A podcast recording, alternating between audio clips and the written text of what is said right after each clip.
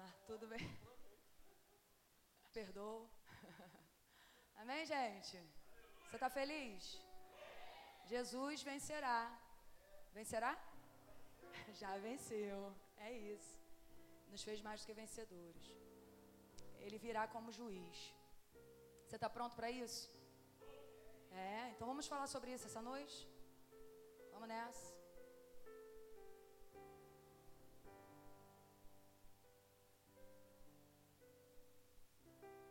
Pode apagar essa lâmpada aqui, por favor. Muito obrigada. Vamos continuar falando sobre Jesus Cristo. Eu, eu, eu achava que era a última, né? Mas aí o apóstolo me deu um ultimato. Falou que cinco tá pouco. Cinco domingos tá pouco. E não sei o que, esse aqui lá. Sinceramente, eu não sei o que eu vou falar depois disso, gente. Mas o Espírito Santo de Deus sabe. Ó oh, Senhor, tu sabes. me ajuda. Vamos lá. Recapitulando, vamos recapitular o que nós aprendemos até agora, os tópicos, os domingos, né? No primeiro, nós aprendemos que Jesus Cristo é o quê? Palavra de Deus. Falamos dele como Logos, como Rema, não foi? E aí nós falamos que Jesus Cristo é a vida. Zoe, bios e Zoe, né? Isso aí, vocês estão acompanhando direitinho, gente. Que isso? Homem natural, mais o que? Carnal e espiritual. Que isso, hein? Próximo, terceiro, Jesus Cristo, o adorado. Nós aprendemos que só Ele pode ser adorado, o que passa disso é idolatria, né? Não há adoração a outros deuses, não há adoração a outras pessoas, só Ele pode ser adorado. E domingo passado nós aprendemos Jesus Cristo, o Cordeiro de Deus. E aí ficou aquela pergunta, né? é muita empolgação. É hoje. Qual foi a pergunta que ficou, gente? Para hoje? Jesus é o, o cordeiro que parece um leão ou um leão que parece cordeiro? E aí, vocês já, vocês já souberam? Isso aí virou até parte da gincana dos jovens de ontem, que eu estou sabendo aí. Né? E aí, tiveram já uma conclusão, gente? O Adriel, porque eu sei, sabe nada. Eu não passei a cola para ele. Ele não ficou sabendo. Bobinho ele. Então ali, ó. Hoje nós vamos falar Jesus Cristo, leão da tribo de Judá. Uh! Calma, você vai saber a resposta. Você está achando que eu vou te enrolar, pastor? pastor tá com medo de enrolar ele. Gente, nós vamos falar um pouquinho de Jesus como leão, porque o leão também tipifica a figura de Jesus Cristo, né? E o interessante é que esse termo, Jesus, identificado como leão da tribo de Judá, é encontrado uma vez só na Bíblia. Você sabia disso? Não é? Graças a Deus alguém sabia. que aí confirma que eu estou certa. Aleluia, Jesus. Você só encontra. Eu fiquei, gente, estudando, procurando. Falei, não é possível. A gente fala tanto que Jesus é o leão, tanto que Jesus é o leão. E só está uma vez na Bíblia, isso? Que isso, né? Mas quem falou com tanta verdade que a gente reverbera isso para sempre. Que foi um dos seres celestiais, né? Diante da visão de João. Então, para a gente começar, deixa eu te falar aqui uma coisa rapidinho. Só para a gente entender. Para os judeus, o leão era a mais poderosa das feras. Você lembra o que o cordeiro representava para os judeus? Por que, que os judeus diziam que Jesus era o cordeiro de Deus? Você lembra disso, domingo passado? Porque o cordeiro era um animal que era sacrificado pelo perdão dos pecados, né? Era dado como oferta, como sacrifício, o sangue dele, tudo, tudo que a gente aprendeu a questão de que ele pode trazer um alimento para nós, por isso que Jesus se apresenta também como cordeiro, porque ele é a fonte de toda a provisão para a nossa vida. Então, o cordeiro, ele tem, os judeus, ele, eles têm esse entendimento sobre o cordeiro. Então, quando, na visão de João, lá que nós lemos em Apocalipse 5, nós vamos ler. Na visão de João, quando aquele ser, né, se apresenta a João e diz: Não precisa chorar, porque o leão da tribo de Judá por que, que os céus disseram isso a respeito de Jesus? Porque os judeus eles tinham uma figura poderosa. Então, quando se falava de leão para os judeus, eles entendiam que o leão ele, ele ilustrava né, a pessoa do rei, ele representava uma, uma, uma potência no governo. Então, daqui a pouco a gente vai ver que Salomão usou a figura do leão. Então, tudo que era relacionado ao leão estava diretamente ligado a poder, a autoridade, a governo. Então, por isso, Jesus é identificado, é tipificado como leão. Vamos ler aqui, só para você entender que os judeus, essa frase, para, para os judeus o leão era a mais poderosa das feras. Juízes, não, Números, versículo, capítulo 29, nessa tradução, Israel é como um leão poderoso. Quando está dormindo, ninguém tem coragem para acordá-lo. Quem abençoar o povo de Israel será abençoado, e quem o amaldiçoar será amaldiçoado. Também em 1 Reis, capítulo 10, versículo 19. Aqui está falando do, do templo de Salomão. Depois você lê lá 1 Reis 10. Como Salomão fez o templo, né? Arquitetou o templo, tudo com ouro, aquilo tudo que a gente já, já conhece. Se você não conhecer, é só você ler o livro de 1 Reis. O trono tinha seis degraus e o seu encosto tinha a parte alta arredondada. Nos dois lados do assento havia braços, com um leão junto a cada braço. Versículo 20: Doze leões ficavam nos seis degraus, um de cada lado. Nada igual havia sido feito em nenhum, em nenhum outro reino. Tem mais um versículo? Provérbios 30, Versículo 30. O leão, que é poderoso entre os animais e não foge de ninguém. Então, só para você entender por que, que os judeus né, amavam tanto essa figura do leão, por que, que eles respeitavam tanto a figura do leão. Para a gente entender por que, que Jesus foi, foi chamado de leão da tribo de Judá. Assim como nós demos o significado, né, as características do Cordeiro de Deus, eu não achei exatamente a palavra leão no grego ou no hebraico. Eu achei o rugido, o bramido e tal, aquilo tudo, é palavras que derivadas, né? Mas não a palavra, a palavra cordeiro. Mas eu separei aqui do leão para a gente entender. Aparência de rei, poder, o que governa sobre todos, que defende o seu território com vigor, feroz. Admirável por sua força, agilidade, coragem e que não se em enfrentar o seu adversário. Deixa eu prender aqui.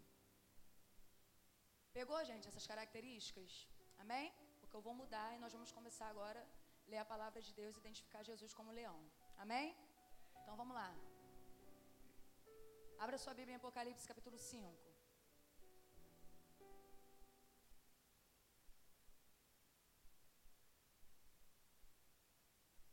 Apocalipse capítulo 5, vamos ler o capítulo 5 todo. Essa foi a única vez que Jesus foi descrito como leão da tribo de Judá.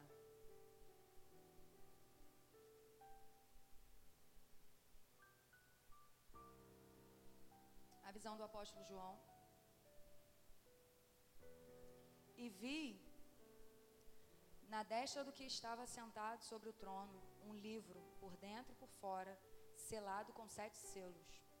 E vi um anjo forte, bramando com grande voz: Quem é digno de abrir o livro e de desatar os seus selos? Gente, esse livro aí, quando fala desse livro, está falando do plano de Deus de redenção. Esse livro significa isso, o plano de Deus de redenção. Então, quando o anjo pergunta quem é digno de abrir o livro e desatar os seus selos, está falando de quem é digno de o plano de Deus de redenção, de, de oferecer o plano de Deus de redenção, de trazer o plano de Deus de redenção. E aí, no versículo 3, João continua relatando, ele diz: E ninguém no céu, nem na terra, nem debaixo da terra, podia, e esse podia aí no original é poder, disposição, força e ação. Então João ele está dizendo assim, ó, ninguém nem na terra, nem no céu, nem debaixo da terra tem ação, força ou ação para abrir o livro. que, que João está dizendo no versículo 3? Vamos lá discernir isso aqui. Ele está dizendo que ninguém no céu, na terra ou debaixo da terra tem poder, disposição, força e ação para trazer o plano de Deus de redenção. É isso que João estava vendo naquele momento ali. Nem olhar para o plano de Deus de redenção. Entende isso, igreja? E aí João diz: Eu chorava muito. Quem for achado digno de abrir o livro, nem de o ler. E esse ler no original é saber exatamente, repetidamente, nem de olhar para ele. E disse-me disse um dos anciãos: Quem disse para João, gente? Um dos anciãos: Não chores, eis aqui o leão da tribo de Judá, a raiz de Davi, que venceu para abrir o livro e desatar os, os seus sete selos.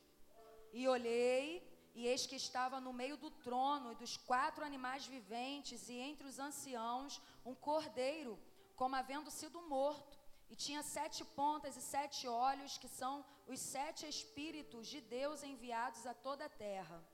E veio e tomou o livro da destra do que estava assentado no trono. Eu queria que você parasse para refletir no versículo 6, que ele vê Jesus como um cordeiro, como se estivesse morto, mas esse cordeiro está de pé. Então, a visão que João tem é de Jesus que se entregou. Entende isso? Ele não viu um Jesus morto, ele viu um Jesus que se entregou. E essa questão de sete olhos, sete pontos, está falando de autoridade, de poder, de domínio. Toda vez que você vê, toda vez não, mas algumas vezes que você vê em Apocalipse falando sobre sete chifres, sete não sei o quê, sete não sei o quê, está falando de autoridade, de poder, de domínio. Amém, igreja? E veio e tomou o livro da destra do que estava sentado no trono. E aí a gente aprendeu aqui de tarde que destra simboliza a autoridade, o poder, não é? Então Jesus veio e tomou o livro de Deus, né? Não é tomou que Jesus chegou lá, me dá isso aqui. Não. Jesus foi lá e, como digno de abrir o livro, pegou o livro. E é naquele momento ali, João está vendo a autoridade de Deus sendo dada a Jesus. O apóstolo Paulo disse: Porque Deus o exaltou e lhe deu um nome que está acima de todos os nomes. Então a autoridade de Deus Pai é dada ao Deus Filho. E havendo tomado o livro, os quatro animais e os vinte e quatro anciãos prostraram-se diante do cordeiro, tendo todos eles harpas e taças de ouro cheias de incenso, que são as orações dos santos. Está vendo onde estão tá suas orações? Numa taça de ouro cheia de incenso. Gente, que legal, né? e cantavam um novo cântico dizendo: O que que os seres celestiais estão cantando, gente? Digno és de tomar o livro, selos, porque foste morto, e com o teu sangue compraste para Deus homens de toda tribo e língua e povo e nação. E para o nosso Deus os fizeste reis e sacerdotes, e eles reinarão sobre a terra. E olhei e ouvi a voz de muitos anjos ao redor do trono e dos animais e dos anciãos, e era o número deles milhões de milhões e milhares de milhares, que com grande voz diziam: Digno é o cordeiro que foi morto de receber o poder e riquezas, e sabedoria, e força, e honra, e glória, e ações de graça, de graças. Coroado com muitas coroas, né, gente? Eu ouvi a toda criatura que está no céu e na terra e debaixo da terra e que está no mar e a todas as coisas que neles há, dizer: Ao que está sentado sobre o trono, Cordeiro, sejam dadas ações de graças e honra e glória e poder para todo sempre. E os quatro animais diziam: Amém. E os vinte e quatro anciãos prostraram-se e adoraram ao que vive para todo sempre. Aleluia. Toda vez que Jesus for visto e for relatado como aquele que trouxe a salvação, como aquele que nos lavou, que nos remiu, que nos transforma, ele será visto sempre como cordeiro. Porque naquele momento ali, do versículo 4, um dos anciãos diz, versículo 4, 5, um dos anciãos diz para João: Não chora, está ali o leão da tribo de Judá. Porque naquele momento o Senhor resgata a autoridade. Então, toda vez que for falado de autoridade, de domínio, de poder, o Senhor será visto como um leão. Você entende isso? Então, naquele momento em que os 20, o, o ancião relatou a João: Não chore, o leão da tribo de Judá abriu o livro. Esse ancião estava falando da autoridade de Jesus Cristo.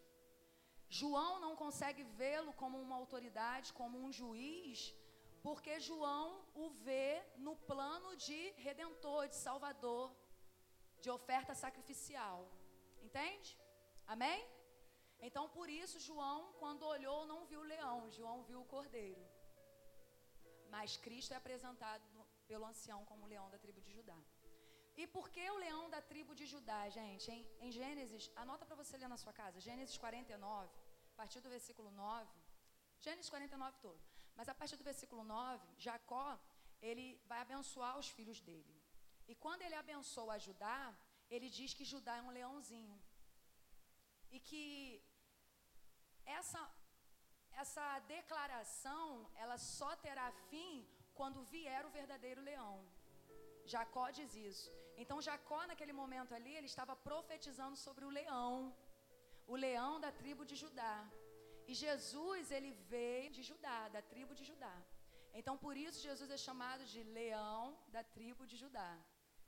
Amém? Só para você entender essa parte do leão. Então Jacó abençoou os seus filhos e ele abençoa Judá, dizendo que ele era um leãozinho e que essa declaração teria uma finalidade em Jesus Cristo, como leão da tribo de Judá. Depois você lê em casa, Gênesis capítulo 49. Então, gente, Jacó lá no, no Antigo Testamento já via Jesus como leão da tribo de Judá. Doideira, né? Mas é isso. Profeta é assim, vê um negócio que vai acontecer décadas depois. Jesus é o cordeiro e o leão. Então Jesus não é um cordeiro que parece com leão, nem um leão que parece com cordeiro. Ele é o cordeiro e o leão. Jesus é a misericórdia e o juízo. E é interessante porque no juízo de Jesus há amor. No amor de Jesus há juízo, gente. Às vezes a gente quer separar um do outro, não dá para separar. Não dá para você dizer que Jesus é cordeiro e não é leão, que Jesus é leão não é cordeiro, não dá para dizer que, que. Não dá, gente. Tá junto, eles se completam. Então, essa questão de características, as características de Jesus como cordeiro, ela se completará em Jesus como leão. Eu queria que você entendesse isso. Porque domingo passado nós também somos cordeiros, não é isso? E que temos as características de Jesus em nós, que é o fruto do Espírito Santo, que é o caráter dele em nós. E hoje nós vamos entender que nós também temos características do leão em nós. E não é para você sair por aí rugindo, arranhando, mordendo e devorando ninguém, não. Você vai entender por quê o porquê do leão, né? E por que nós temos essa, essas características dentro de nós? Porque nós somos do Senhor. E o caráter dele está em nós. Então, tudo que ele é, nós somos. Nós não somos iguais a ele, mas nós somos semelhantes a ele com as características dele em nós, com o caráter dele em nós, quando nós estamos dominados pelo Espírito Santo. Amém? Então, vamos lá. Para cada tempo, situação, uma característica. Um cordeiro semelhante a um leão e um leão semelhante a um cordeiro. Você vai entender isso aqui. Vai tirando foto aí que isso aqui é legal, hein? Vamos lá. Sua justiça. Vai estar no livro? Não sei. Sua justiça inflexível é acoplada com a sua misericórdia. Ao mesmo tempo que a justiça dele é inflexível, a misericórdia dele está na justiça. E a justiça está na misericórdia. Sua majestade une-se à mansidão. Apesar de igualar-se a Deus, ele tem uma profunda reverência por Deus. É onde nós precisamos saber qual é o nosso lugar, gente. Eu sempre digo aqui para as mulheres: você não está acima de ninguém nem abaixo de ninguém. Você está no mesmo nível que as pessoas, né? Você tem, você foi criada para viver a vontade de Deus e você não é superior nem inferior a ninguém. Então nós precisamos entender que o poder que Deus nos dá não nos torna superiores a Ele nunca, e nem aos outros. E nem por isso nós traremos para nós uma falsa humildade, dizendo, ai, que eu não sou nada. E nem por isso nós traremos para nós um complexo de inferioridade, achando, achando que nós somos nada nem ninguém. Que é isso? Há uma presença dentro de nós. E nós aprendemos isso com Jesus, que apesar dele se igualar-se a Deus, porque ele também é Deus, ele é totalmente submisso à vontade de Deus. E é isso. Nós não nos igualamos a Deus, mas nós somos a semelhança dele. E somos submissos a ele. Tem domínio soberano sobre tudo, mas é revestido de um espírito de obediência e submissão. Leão, cordeiro. Confundiu os orgulhosos escribas com sua sabedoria, mas foi simples a ponto de ser amado pelas crianças. Leão, cordeiro. Ele acalmou a tempestade com uma só palavra, mas não destruiu seus perseguidores nem fugiu de martírio da cruz. Podia, mas não fez. Nós precisamos saber onde usamos a nossa autoridade, como, quando. Ele entrou em Jerusalém no domingo de Ramos como um rei a caminho do trono e saiu de Jerusalém na sexta-feira como um cordeiro a caminho do matadouro.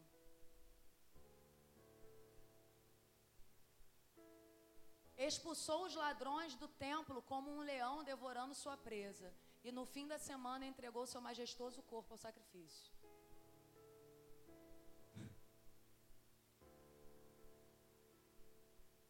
O leão de Judá foi abatido como um cordeiro sacrificial.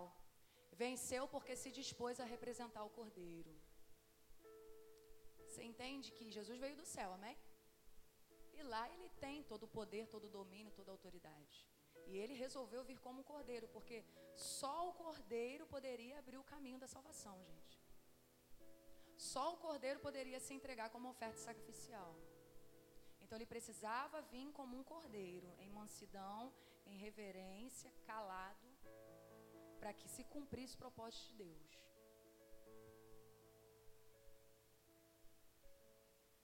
O cordeiro é o que se posiciona no caminho para o sacrifício. Porque ele é a representação de como o caráter de Cristo nos posiciona em meio ao caminho do tormento. No passado nós falamos, por que, que Jesus ele nos compara a cordeiros, né? Apacenta os meus cordeirinhos, ele falou para Pedro. Porque nós precisamos aprender a representar no nosso caráter, o nosso posicionamento no caminho do tormento. Como Jesus se posicionou no caminho do tormento, na via crucis? Como que ele se posicionou? Me fala. Como que ele se posicionou quando ele estava no deserto?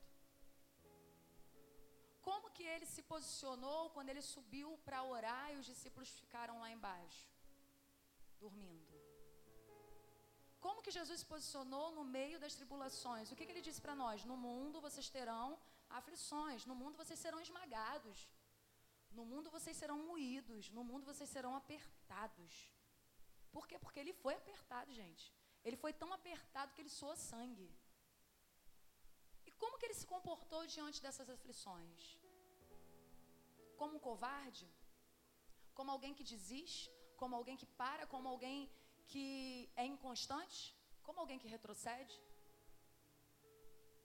Ele suportou toda a dor, ele suportou todo o sofrimento, porque naquele momento ele precisava ser cordeiro. E quando nós estamos passando por aflições, por provações, não por tentações, mas por aflições e provações, nós precisamos nos comportar diante de Deus como cordeiro, gente. Como cordeiros que vivem em submissão, em obediência, em reverência ao Senhor e entendendo que a nossa vida não é nossa, nossa vida tem um propósito, uma finalidade que está em Deus. E quando nós entendemos isso, nós paramos de reclamar, nós paramos de parar. Essa é a verdade. Nós paramos de parar. Nós damos a nossa vida como oferta, igual nós aprendemos domingo. Nós damos a nossa vida como oferta. Ninguém tira a nossa vida, porque nós entregamos ela. Ninguém precisa pedir a nossa vida, porque nós entregamos ela para Jesus. Ela é de Jesus. Então não, não há medo em nós, igual nós falamos aí no Destrave Sua Mente, né? Por que, que o cristão ele não tem medo? Porque o medo do ser humano é morrer. E nós não temos medo de morrer, porque a nossa vida é de Jesus. Então lá, João vai isso. Quem venceu? Aquele da morte, gente. Se a minha vida é de Cristo, então tudo que há em mim se volta para Ele. Tudo que há em mim dá um resultado para Ele. Então eu passo pelo que eu tiver que passar no caminho dos tormentos da minha vida que eu terei, que você terá, que todos nós temos como cordeiro, como oferta agradável ao Senhor, como aquele que se precisar entrega a sua própria vida por amor a Jesus. Porque aqui nós não fazemos isso, mas em outros países tem pessoas fazendo isso entregando a sua própria vida por Jesus, pela palavra, pelo Evangelho. Graças a Deus nós ainda vivemos com essa liberdade de falar da palavra de Deus, mas há pessoas se entregando literalmente para Deus. Aqui nós nos entregamos o que? Nas nossas renúncias, nas nossas vontades, na nossa reverência, nos nossos desejos, né? Esse é o tipo de entrega que nós damos a Ele, de sermos libertos nos três níveis da nossa vida, corpo, alma e espírito. Essa é a entrega que nós damos a Ele. Não no sentido literal de morte, mas nós matamos o nosso eu, né? Essa é a nossa morte todos os dias. Então, como cordeiro, eu morro todos os dias, gente. Você entende isso? Como cordeiro, você deve morrer todos os dias. Porque se você não morre, não há vida de Deus em você. Porque a linguagem espiritual é essa, a linguagem do reino de Deus é essa. Você morre para viver. Você dá para ter. É assim, gente. O cordeiro é o que se posiciona no caminho para o sacrifício. Você, como cristão, né, como líder, principalmente os líderes, os cristãos, você se posiciona no caminho para o sacrifício. Quem é o caminho? Jesus é o caminho. Eu me posiciono em Jesus numa vida sacrificial todos os dias, gente. Amém, igreja? Você pode repetir isso? Você é chatinha, aquela pastora chatinha que fala, repete. Não, então, vira para o lado, não sei o quê. Mas agora não vira para o lado, não. Só diz assim, ó, eu sou em Cristo, posicionado nele, uma oferta sacrificial diária. É isso. Porque ele é a representação de como o caráter de Cristo nos posiciona em meio ao caminho do tormento. O cordeiro não se desespera, não foge do propósito para o qual foi designado. Eu quero saber quantas vezes você fugiu do teu propósito.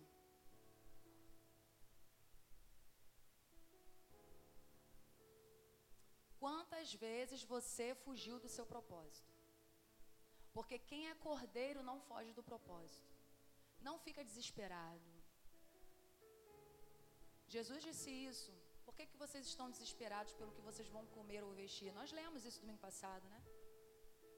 Ele é a fonte de toda a provisão.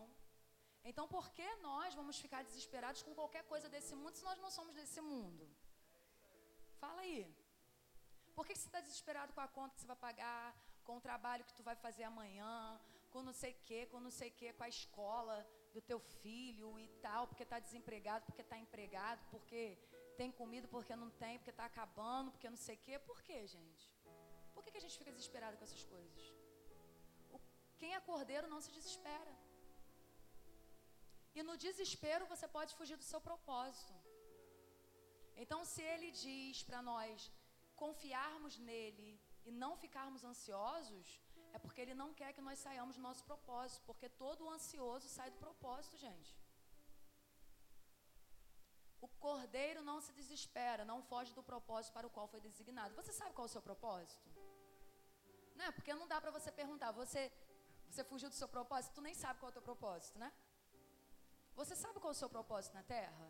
A gente sempre costuma dizer aqui, se você acha que você nasceu para, como é que é? A vida bios, nasceu, cresceu, produziu e morreu, multiplicou e morreu, se você acha que você nasceu, né? Cresceu, se multiplicou aí, e aí tu morreu. Não é isso. Jesus te mandou para a terra com um propósito. E aí, bem assim, por cima, eu quero te dizer que ele disse, ó, ide por todo mundo e pregai o evangelho a toda criatura. Então, se tu não sabe qual é o seu propósito, é ir para o mundo e pregar o evangelho, falar de Jesus para todos, todos. Isso aí já é um propósito. E aí, dentro dos dons, do ministério, do chamado, da vocação que ele tem para você, você vai encontrar mais propósito, mais profundo, mais intenso. Que você precisa viver. Você não está na terra passeio. Você sabia que você vai morrer? Sabia não, né? Porque tem gente que vive a vida como se não fosse morrer, né? Sabia que você vai morrer? E aí qual legado você vai deixar? Quando as pessoas lembrarem de você, elas vão lembrar de você porque você fez algo ou porque você não fez nada. Quando as pessoas lembrarem de você, elas vão lembrar: poxa, através daquela pessoa ali eu aceitei Jesus, a minha vida é de Cristo, minha família está estruturada. O que você tem feito para ajudar outras pessoas? Fala para mim. Eu não estou falando como igreja, não. Eu estou falando como filho de Deus, como servo de Deus, na tua individualidade, na tua particularidade. O que você tem feito para Jesus? Você não pode esperar a igreja ou os pastores moverem algum trabalho para você fazer alguma coisa para o reino crescer.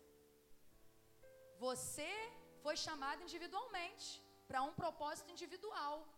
Eu não estou falando de um propósito como igreja, estou falando de um propósito individual. O que você tem feito? Fala para mim. Tu acorda de manhã e você vai viver sua vida do teu jeito. Vai fazer seus exercícios físicos, sua dieta, vai trabalhar, vai, sei lá, rede social, não sei. E passou mais um dia e tu não, não falou de Jesus para nada nem para ninguém. Teu corpo vai ficar maravilhoso, mas teu espírito. Tua empresa vai ficar top, mas as almas para Jesus, nenhuma, né? Porque quando Jesus voltar, ele não vai perguntar da tua empresa, ele vai perguntar das pessoas que ele colocou na sua vida para você cuidar. Então para de ficar se preocupando com o que é natural e não fuja do seu propósito. Há um propósito designado para você que só os cordeiros conseguem entender, porque só os cordeiros conseguem estar no caminho. O cordeiro personifica a paz no espírito, na alma e no corpo. Como nós dissemos domingo passado, você olha para o cordeiro, te transmite paz. É um ser tão calmo, né? Tão tranquilo, tão bonitinho, mansinho. É o que nós precisamos ser, gente. É o que nós precisamos ter. A palavra do Senhor diz que Jesus é o príncipe da paz. Então, se Ele é o príncipe da paz, Ele é o dono de toda a paz, a paz que excede todo entendimento, a paz que o mundo não nos traz, não é isso que a palavra diz? Então, se Ele é o príncipe da paz, se Ele é a fonte de toda a paz, da paz real e verdadeira e única, então nós temos essa paz no nosso espírito, na nossa alma e no nosso corpo. Tudo em nós está em paz, paz, shalom.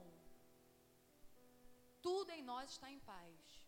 Precisa estar em paz, porque há uma presença dentro de nós, Espírito Santo de Deus. Mediante as situações extremas, somos o cordeiro em obediência à palavra, entende isso? Situação está extrema, está uma bagunça, está difícil. Você é o cordeiro em obediência à palavra, em obediência a Jesus. Quem é a palavra? Tu aprendeu, Jesus é a palavra. Em obediência a Jesus. Ficamos mudos para o que, gente? Para o que é? E morremos na nossa humanidade. Porque se nós estamos em obediência à palavra de Deus, é inevitável que nós vamos morrer para o que é natural, para o que é humano, para o que é carnal. Amém? O leão. O leão é a autoridade, é o conquistador que ultrapassa o caminho natural para o caminho espiritual. Quando que Jesus foi visto como leão? Quando ele passou do natural para o espiritual.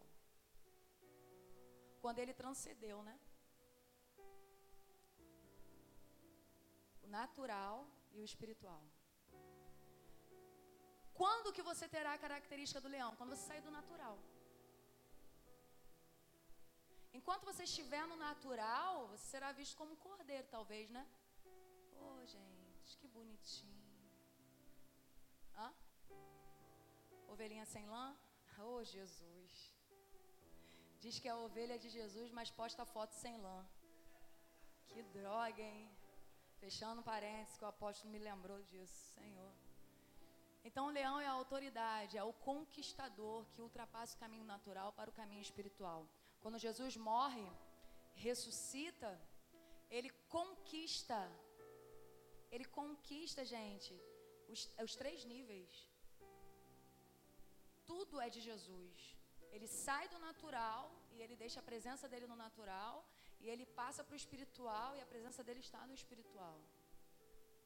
quando nós aprendermos a viver isso, a passar do natural para o espiritual, a termos mais consistência, vamos assim dizer, no espiritual, nós conseguiremos não só ver Jesus como leão, mas nós conseguiremos viver essa característica na nossa vida como um ser espiritual mais do que vencedor. Porque só é mais do que vencedor aquele que é espiritual, gente. Se você for natural, você sempre perderá. Sempre. Você vai perder tudo. Tudo que você quiser conquistar na tua vida, você não vai conseguir. Porque o conquistador é aquele que vive no espiritual. Não é isso? É o que estabelece o governo, o reino de Deus na terra. Quem Jesus deixou para estabelecer o reino dele na terra? Hã? Nós quem? Igreja. Não é isso, gente? Quem é a representação do corpo de Cristo na terra? Igreja. Nós somos aqueles que Ele estabeleceu como governo e reino de Deus na terra. Amém, igreja? Isso te deixa feliz ou te deixa triste? Ah, então tá bom. É a vitória do Cordeiro na cruz, transformando o grande leão justo, que julgará tudo que estiver fora do caminho. Como o leão julgará o que estiver fora do caminho? Como Jesus, como juiz, julgará o que estiver fora do caminho? Ele diz: Eu sou o caminho, a verdade e a vida. Ninguém vem ao Pai se não for por mim. Então, aquele que não viveu a vida com Cristo, entendendo o amor dele, entendendo a misericórdia dele, vivendo o amor dele, manifestando o amor dele, manifestando a misericórdia dele, manifestando a paz dele, essa pessoa ela não passou pelo caminho, então ela não verá o grande leão. Essa pessoa ela não passou pelo caminho, então ela não, não se relacionará com Jesus como um leão, como autoridade. Você entende isso, igreja? Para que você entenda, para que a sua mente entenda quem Jesus é como leão, a autoridade dele, a conquista dele, o reino dele, você só conseguirá, o governo dele, você só, só conseguirá alcançar isso quando você entender que você foi salvo por um cordeiro sacrificial e que essa característica está dentro de você e que você é amado por ele e ele te ama e você o ama e você o obedece, vocês vivem um relacionamento íntimo e sincero como João vivia com Jesus. O Evangelho de João, você vai ver João falando, o discípulo amado de Jesus. Você vai ver João deitando no ombro de Jesus, no peito de Jesus. De tanta intimidade que João tinha, porque quanto mais amado você é, mais chegado você é, mais perto você está. Quanto mais você se sente amado, mais perto você está. E quanto mais perto você está de Jesus, menos da sua humanidade você tem, menos do que é natural você tem. É impossível você estar muito perto de Jesus a ponto de conseguir deitar nele e continuar no que é natural, gente. Não existe um negócio desse. João, ele tem um relacionamento com Deus de cordeiro, de amor. Daquele que tem uma misericórdia infinita, uma graça infindável. João viu isso, João participou disso, João estava lá, gente. E aí, quando ele é apresentado como leão, João não consegue ver, porque João está vendo o Jesus Cordeiro. Aquele que morreu por ele, aquele que ressuscitou por ele, aquele que se entregou por ele, aquele que ensinou a ele, aquele que deu a vida por ele, as horas, os dias, as palavras. Senta aqui que eu vou te ensinar. Não é assim, vocês têm que fazer assim. O carinho, o respeito, né? João participou disso, então ele entendia quem era Jesus como cordeiro. Por isso, João escreveu o livro de Apocalipse, teve tanta revelação, gente. Porque o cara era amado pelo Senhor e a mente dele estava totalmente aberta e evoluída para ele entender quem Jesus era como justiça, como juiz, como autoridade, como governo. Não é que João não viu Jesus como leão. Lá em Apocalipse 1, versículo 17, Jesus se apresenta para ele de uma forma que ele fica com tanto medo que parecia. Ele, ele relata aqui, deixa eu ler aqui para eu não falar nada contrário. Ele diz assim: E eu, quando o vi, caí a seus pés como morto. João conhecia Jesus. Você entende que Jesus na terra, como aquele mestre, né, totalmente amável, ele tinha a forma característica do cordeiro, e era aquele Jesus que, João conhecia. E nesse momento aqui, João ele fica com tanto medo, tanto medo não, tanto temor de Jesus, que ele caiu e ele falou, parecia que eu estava morto. Porque se você ler antes, você vai ver como Jesus é descrito por João, como a gente cantou aqui. Pés reluzentes. João, quando vê Jesus, ele. Oi? Mas a intimidade que João tinha não quer dizer que ele não via a autoridade de Jesus. Você vai ler o livro de Apocalipse, você vai ver João exaltando a autoridade, o domínio, o governo de Jesus. Por que, que João chegou nesse nível aqui, gente? Porque ele passou pelo Cordeiro. Ele estava no caminho com o Cordeiro. Quando que você vai chegar no nível da autoridade, da conquista, do que é espiritual, do governo, do reino de Deus? Quando você estiver no caminho com o Cordeiro. Não dá para você chegar até o leão da tribo de Judá sem ter passado pelo caminho com o cordeiro. Você está no caminho com o cordeiro, então você verá Jesus como leão da tribo de Judá. Deixa eu continuar aqui. Aqueles que vivem diariamente o juízo do Espírito Santo não serão julgados pelo leão. Você entendeu isso aqui? Nós aprendemos isso aqui à tarde. Nós precisamos estar. Vou usar o que eu falei para as mulheres aqui uma vez: desembrulhados diante de Deus. A sua vida precisa estar exposta para o Senhor. Não pode haver erros, pecados ocultos, escondidos na tua alma, no teu espírito, no teu corpo, não sei. Se diariamente o Espírito Santo, ele é aquele que te julga, eu não estou falando de julgar, de te dar uma sentença final. Mas ele é aquele que está ali te orientando, dizendo: olha, está errado. Pede perdão, se arrepende, não volta a cometer esse erro. Se há isso dentro de você, esse testemunho interior dentro de você, todos os dias, como a gente disse uma vez, todos os dias nós nos apresentamos a Deus como uma oferta agradável. Porque o Espírito Santo de Deus é aquele que está dentro de nós já como um juiz. Você entende isso, igreja? Você não precisa de ninguém estar te dizendo você está errado, porque o Espírito Santo está dentro de você e está te falando. E se você consegue ouvir, obedecer, voltar para o caminho quando você erra, por causa da presença do Espírito Santo, no grande dia você não será julgado com, pelo leão, pelo juiz, pelo justo leão. João 16, versículo 8, Jesus diz assim: ó, quando ele vier, está falando do Espírito Santo, convencerá o mundo do pecado, da justiça e do juízo. E do juízo, versículo 11, porque o príncipe deste mundo já está condenado. Por que não há mais domínio do inferno contra as nossas vidas? Porque nós recebemos uma nova natureza. Há alguém superior, muito superior a Satanás, que nos domina. É o Espírito Santo de Deus. Então, se o Espírito Santo de Deus está em mim, ele me convence. Ele me convence do pecado, da justiça e do juízo. Quando o Espírito Santo de Deus me convencer do pecado, da justiça e do juízo, eu serei a testemunha que convencerá o mundo do pecado, da justiça e do juízo. Porque a gente lê aquilo dali, a gente fala, poxa, que legal, o Espírito Santo ele vai vir, né, vai convencer o mundo, quem está no mundo, né, do pecado, da justiça e do juízo. Mas ele convencerá através de nós, gente. Ou tu acha que o Espírito Santo vai vir em forma de espírito, se apresentará lá no bar e vai falar: Você está pecando. Não vai adiantar. O Espírito Santo, ele virá através de nós convencer aqueles que estão no mundo, sendo dominados pelo sistema do mundo, né? Do pecado, da justiça e do juízo. Mas para que nós sejamos esse canal, nós precisamos já ter sido convencidos e transformados do pecado, da justiça e do juízo. Você entende isso?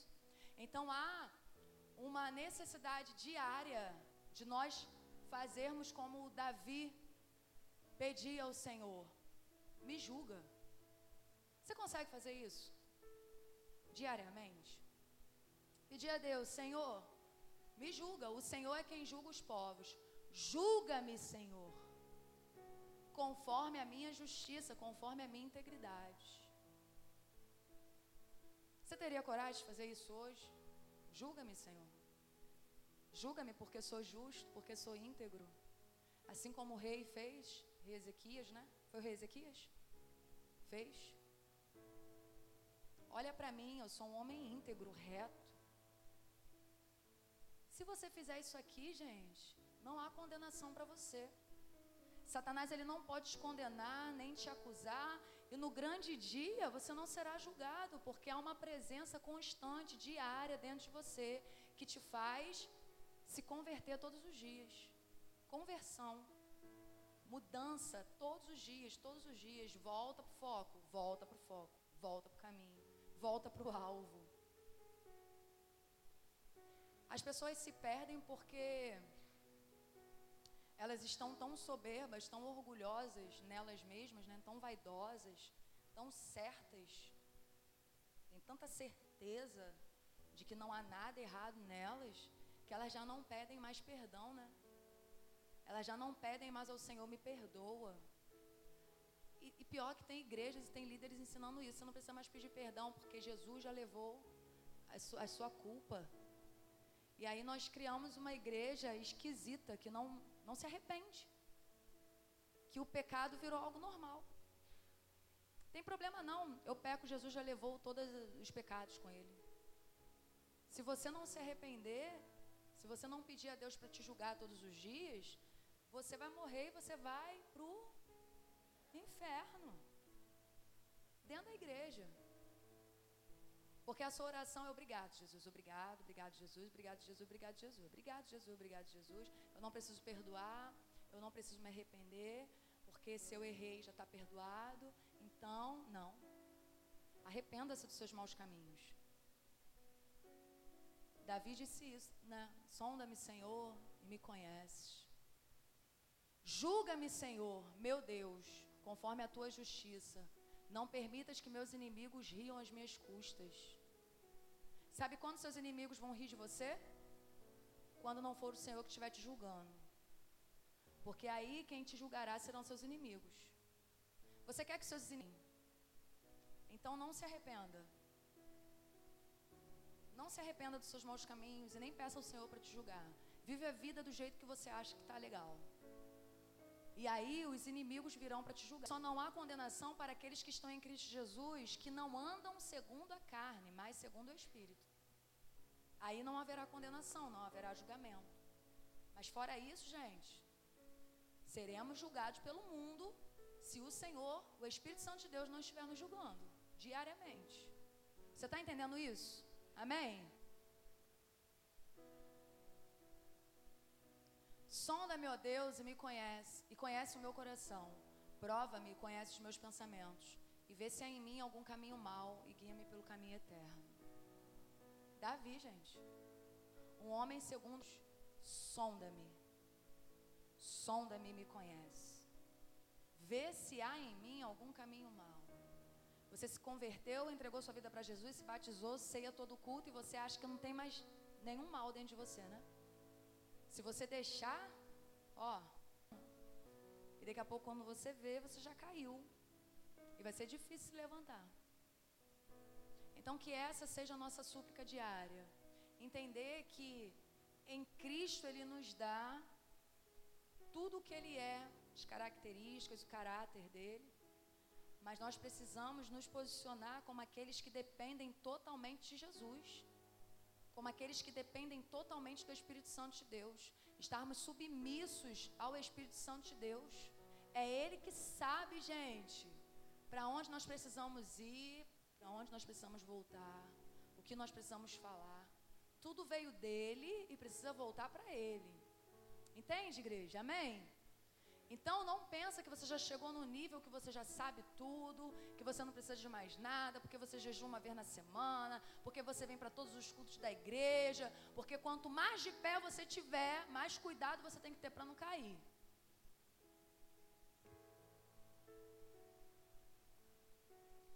Serão julgados aqueles que não estão no domínio do caráter de Cristo. Julgados por Jesus como juiz.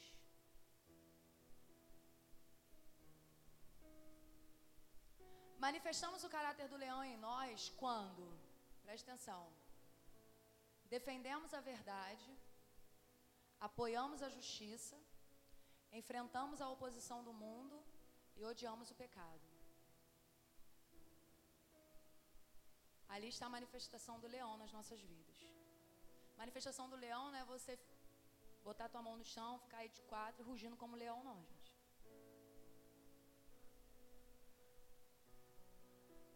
Que eu já vi acontecendo. Vocês sabem que eu já vi acontecendo. Isso, leão. Nós estamos falando de um caráter. Nós estamos falando de uma das faces dos quatro seres viventes: leão, autoridade, poder. Então, se você vive isso aqui, ó, defender a verdade, nós estamos falando da palavra, nós estamos falando de Jesus. A sua vida precisa ser uma vida de confissão de verdade.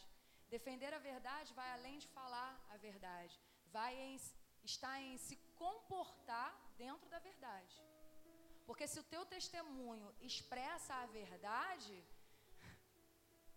o que é treva, gente, fica envergonhado diante da presença da luz. Então, se há luz em você, se há verdade em você, a mentira não fica no lugar que você estiver. A verdade sempre vencerá. O bem sempre vence, né? No final, o bem sempre vence. Apoiando a justiça, porque nós somos justiça de Deus, amém? Porque aquele que não tinha pecado se fez pecado para que nós fôssemos feitos justiça de Deus. Então nós estamos sempre do lado do que é justo, sempre do lado da justiça. Você nunca poderá estar do lado ou ser cúmplice de injustiças. Amém, igreja?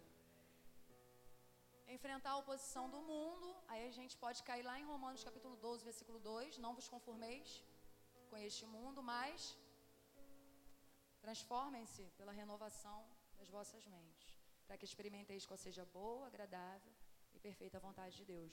Hoje o apóstolo, o, o apóstolo Paulo, hoje o pastor Paulo, falou aqui para nós sobre Zacarias, né?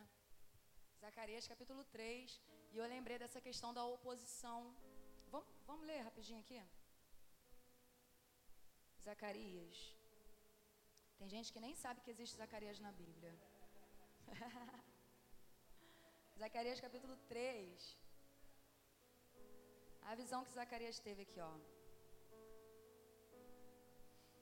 O título da minha Bíblia diz assim, ó. O sumo sacerdote. Gente, o sumo sacerdote. Tá? Tá falando de alguém crente, de alguém, né, de. O sumo sacerdote é acusado por Satanás. Acho que tu não entendeu.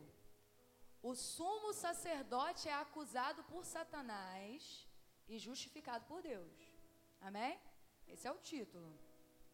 E me mostrou o sumo sacerdote Josué, o qual estava diante do, do anjo do Senhor, e Satanás estava à sua mão direita. E a gente entende, aprendeu que mão direita é autoridade, né?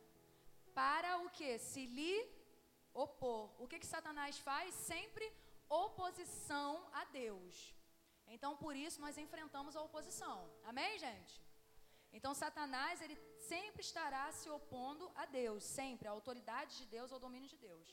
Mas o Senhor disse a Satanás: O Senhor te repreende, ó Satanás. Sim, o Senhor que escolheu Jerusalém te repreende. Não é este um tição tirado do fogo? Ora, Josué, vestido de vestes sujas, estava diante de quê, gente? Do anjo. Por que, que Josué se apresenta diante de Deus com vestes sujas? Fala para mim. Hum? Com pecado, né? Nós aprendemos que vestes sujas, pecado. Por quê? Quem peca está com as suas vestes. Amém? Porque Josué, nós podemos trazer isso para aqui, para o que nós estamos aprendendo. Josué ele não estava no caminho com o cordeiro, gente. Porque o que lava as nossas vestes? O sangue do. É isso. Então a autoridade estava sendo tirada por Satanás porque Josué não estava limpo pelo sangue do cordeiro. Então, se você não está limpo pelo sangue do cordeiro, não haverá autoridade de Deus na sua vida. Não haverá autoridade do leão na sua vida. Entende isso? Nós vamos ler isso lá em Apocalipse sobre as vestes limpas pelo sangue do Cordeiro. Então, aí depois você lê em casa que aí o Senhor tira as vestes sujas e dá as vestes limpas, e é nesse momento que, que o Senhor justifica Josué. Quando somos justificados? Quando não vivemos em pecado. Porque o que nos torna injustos diante de Deus, do reino espiritual, são os pecados, gente. Ser dominado pelo pecado, viver uma vida pecaminosa, isso está sujando suas vestes. O pastor Anderson pregou aqui sobre a graça da garça. De não sujar as suas vestes. Você está no mundo que é podre, que é sujo. Mas você está em oposição a essa podridão, a essa sujeira.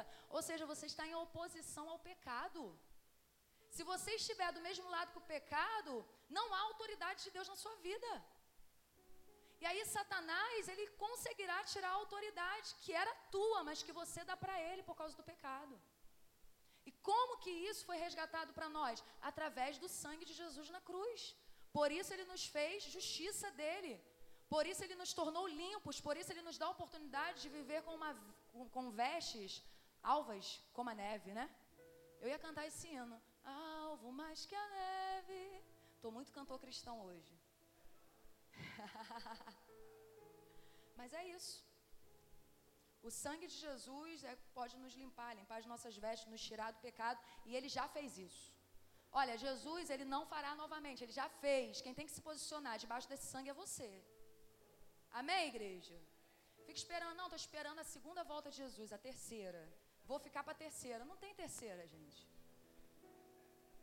Metanoia também é odiar o pecado. Você sabia disso? Então, se você não odeia o pecado, você está no caminho errado. Você é filho do Satanás. Porque filho de Deus odeia o pecado. Odeia. Odeia ao ponto de quando você comete um, você. Meu Deus! Por que, que eu fiz isso, Senhor? Me perdoa. Que otária que eu fui. Me perdoa, não vou mais, não vou mais e não volta. Não volta. Quem volta para o que odeia? Fala para mim. Você odeia algo ou alguma coisa, você volta para lá? Então, para o pecado tem que ser a mesma coisa, gente. Você tem que odiar o pecado a ponto de quando você errar, você não volta mais lá. Quem não encontrou o cordeiro no caminho, não verá o leão no seu trono de justiça. Eita! Se você não encontrou o cordeiro no caminho, suas vestes não estão alvas pelo sangue dele. Já viu sangue lavar a veste, gente? Então, o de Jesus. Não é Vênus, não é homo. É sangue de Jesus. Oi, pastor? Tira manchas. O tira manchas mais eficaz que existe. então, quem não encontrou o cordeiro no caminho, não verá o leão no seu trono de justiça. Encontre o cordeiro, tá? Ainda há tempo. Você que ainda não encontrou o cordeiro, Jesus está disponível. João 14,6, Jesus vai dizer o quê? Eu sou o caminho, a verdade e a vida. Ninguém vem ao Pai você lembra quando eu falei do caminho, daquele que sai do, do natural e vai para o espiritual? Jesus, ele nos deu esse acesso. O véu do tempo se rasgou, não é isso? É o acesso que ele nos dá ao Pai. Então, para você chegar ao Pai, você tem que passar pelo Cordeiro. Para você chegar ao trono, você tem que passar pelo caminho. Jesus, pelo Cordeiro, Jesus. Esse caminho você precisa estar. Se você não estiver nesse caminho, você não verá Deus. Se você não estiver nesse caminho, você não está adorando com sinceridade. Se você não estiver nesse caminho, a Zoe não está em você. Se você estiver nesse caminho, a rema não te influencia. Porque esse caminho é Jesus. Amém, igreja? Estou acabando já. Ah. Tiago 2, versículo 12 e 13, vai dizer assim, ó: Falem e vivam como pessoas que serão julgadas pela lei que nos dá a liberdade. Quando Deus julgar, não terá misericórdia das pessoas que não tiveram misericórdia dos outros. Quando Deus julgar, gente, Ele não terá misericórdia daqueles que não foram cordeiros. Porque você lembra que cordeiro é misericórdia? Né? Então, quando Deus julgar, Ele não vai ter misericórdia, não. Porque tem muita questão, né? Deus é amor, mas é fogo consumidor. Gente, entende uma coisa de uma vez por todas: o amor de Deus está tudo nele. Está o juízo, está o fogo consumidor. Mas ele faz isso tudo no amor. Você consegue fazer isso? Não. Por quê? Porque você é ser humano. Porque quando você ama, você acha que amar é não dizer a verdade. Você acha que amar é agradar. Aí a pessoa está errada e você não quer falar porque você não quer magoar. Mas eu amo, você não ama, porque quem ama, fala, vive, mostra a verdade. O amor de Jesus, ele nos leva para a verdade. Então, quando eu amo alguém, ela ouvirá as verdades da minha boca. Se ela estiver errada, ela está errada e ponto. Quem me conhece sabe. Patrícia Queiroz, que? Patrícia Queiroz, quem me conhece sabe. Se eu te amo, eu não vou deixar você ir para o inferno. Porque quando você omite a verdade, igual o apóstolo falou aqui pra gente, que omitir é pior do que mentir, porque omissão é o quê que você falou? Omissão é rejeitar a verdade. Então, se você omite a verdade para ser uma pessoa agradável, agradada, o politicamente correto, então você, na verdade, não vive o amor. Porque o amor fala a mentira, a mentira que vai doer, a mentira que vai deixar de mal, a mentira que vai te chamar de, de sei lá o quê. Que a gente tem nome de um monte de coisa, né, quando a gente fala a verdade. Mas não é, gente. Então, não, não separa, não. Porque Deus é amor, mas é juízo. Não, Deus é amor e juízo. Juízo e amor. Amor no juízo e juízo no amor. Você consegue entender? Você só não conseguirá entender se você estiver no natural, porque o espiritual discerne o que é espiritual. Então, esse negócio de que vamos viver, gente, é isso aí. Oh, Deus é amor, porque Ele amou o mundo de tal maneira. É, desce mais uma e não sei o quê. Vamos lá. Vamos fornicar, vamos adulterar, vamos mentir, vamos fingir. É isso aí. Vamos nessa. Rapaz. Jesus vai vir, hein? E quando ele vier,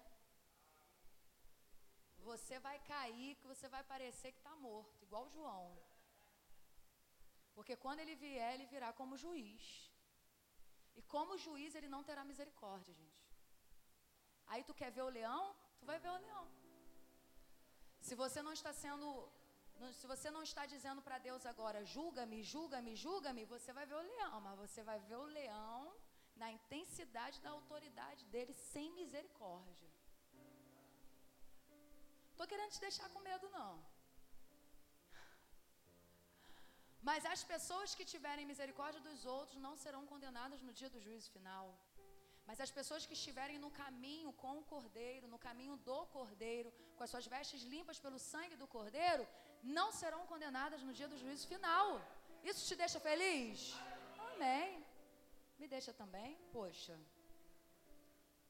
Oxe. Por que apóstolo João não vê Jesus como leão? Nessa passagem, nesse momento. Porque Jesus ainda não veio como juiz para os seres humanos, para o mundo. Ele ainda não veio como juiz. Quando vier, a gente. Referência, João 5, versículo 22. Além disso, o pai a ninguém julga, mas confiou todo o julgamento ao filho. Versículo 23. Para que todos honrem quem? O filho como honra o pai. Aquele que não honra o filho, também não honra o pai que o enviou. Eu lhes asseguro: quem ouve a minha palavra e crê naquele que me enviou, tem a vida eterna e não será condenado, mas já passou da morte para a vida. Eu lhes afirmo que está chegando a hora e já chegou em que os mortos ouvirão a voz do Filho de Deus e aqueles que a ouvirem viverão. Pois da mesma forma como o Pai tem vida em si mesmo, ele concedeu ao Filho ter vida em si mesmo. E deu-lhe autoridade para julgar, porque é o Filho do homem. Não fiquem admirados com isto, pois está chegando a hora em que todos os que estiverem nos túmulos ouvirão a sua voz. E sairão os que fizerem o bem, ressuscitarão para a vida, e os que fizerem o mal ressuscitarão para ser condenados. Por mim mesmo não posso fazer, eu julgo apenas conforme ouço. Que isso, gente? O que, que Jesus está ouvindo da sua vida? Hã? Você sabia que as suas atitudes, seu caráter tem voz? Jesus está ouvindo o seu caráter. Você sabia disso? E ele vai julgar. E aí ele diz: Eu julgo apenas conforme eu ouço. E o meu julgamento é o que? Justo, pois não procuro agradar a, a mim mesmo, mas aquele que me enviou.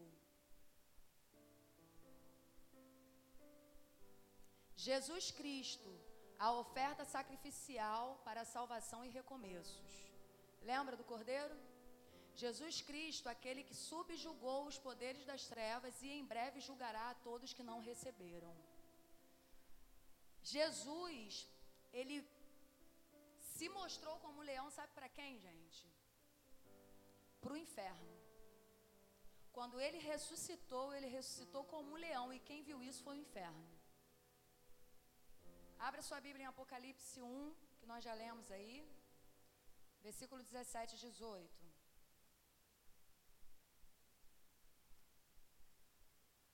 Vai dizer assim, João: E eu, quando vi, caí a seus pés como morto. E ele pôs sobre mim a sua destra, a sua autoridade. Não é isso, gente? Dizendo-me: O que, que Jesus disse para João? Não temas, eu sou o primeiro e o último, e o que vive. Olha o que Jesus disse, gente. Fui morto, mas eis aqui, estou vivo para todo sempre. Amém. E tenho as chaves da morte do inferno. Jesus, quando foi buscar, o pessoal fala, ah, Jesus foi no inferno, pegou a chave da morte. Ele foi com autoridade. Como que Satanás viu Jesus? Satanás viu Jesus morrendo como que? Mas ele viu Jesus ressuscitando. Eita caramba! O leão foi no inferno, gente. que doideira! Como o cordeiro ele iria no inferno? Ah, gente, um cordeiro não vai no inferno. Né? Cordeiro é misericórdia. Mas o leão vai. O leão vai e toma o território dele de volta. É. Então tu imagina a cena. Jesus chegando e rugindo. Passa para mim. É meu.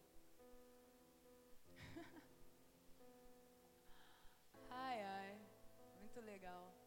Jesus Cristo, como cordeiro, amou a todos. Né, gente? Jesus Cristo, como leão, salvará aquele. É. Jesus Cristo, a expressão exata do amor de Deus que julgará o mundo. Sai do mundo, tô te falando, hein? Tu sai do mundo para não ser julgado. Jesus Cristo, o Cordeiro que absorve, absorve, tá errado. A todos que creem nele. Jesus Cristo, o leão que condenará aqueles que não receberam. Vamos trocar ali, justifica. Jesus Cristo, o cordeiro que justifica a todos que creem nele. Mas como leão, condenará aqueles que não receberam. Receba Jesus Cristo como cordeiro, e ele não te julgará como leão. Continua nos próximos Ê, uhul! É isso aí. Pergunta respondida? Então, amém. Qual será o tema do próximo domingo? Deus proverá. Esse não é o tema, mas Deus proverá.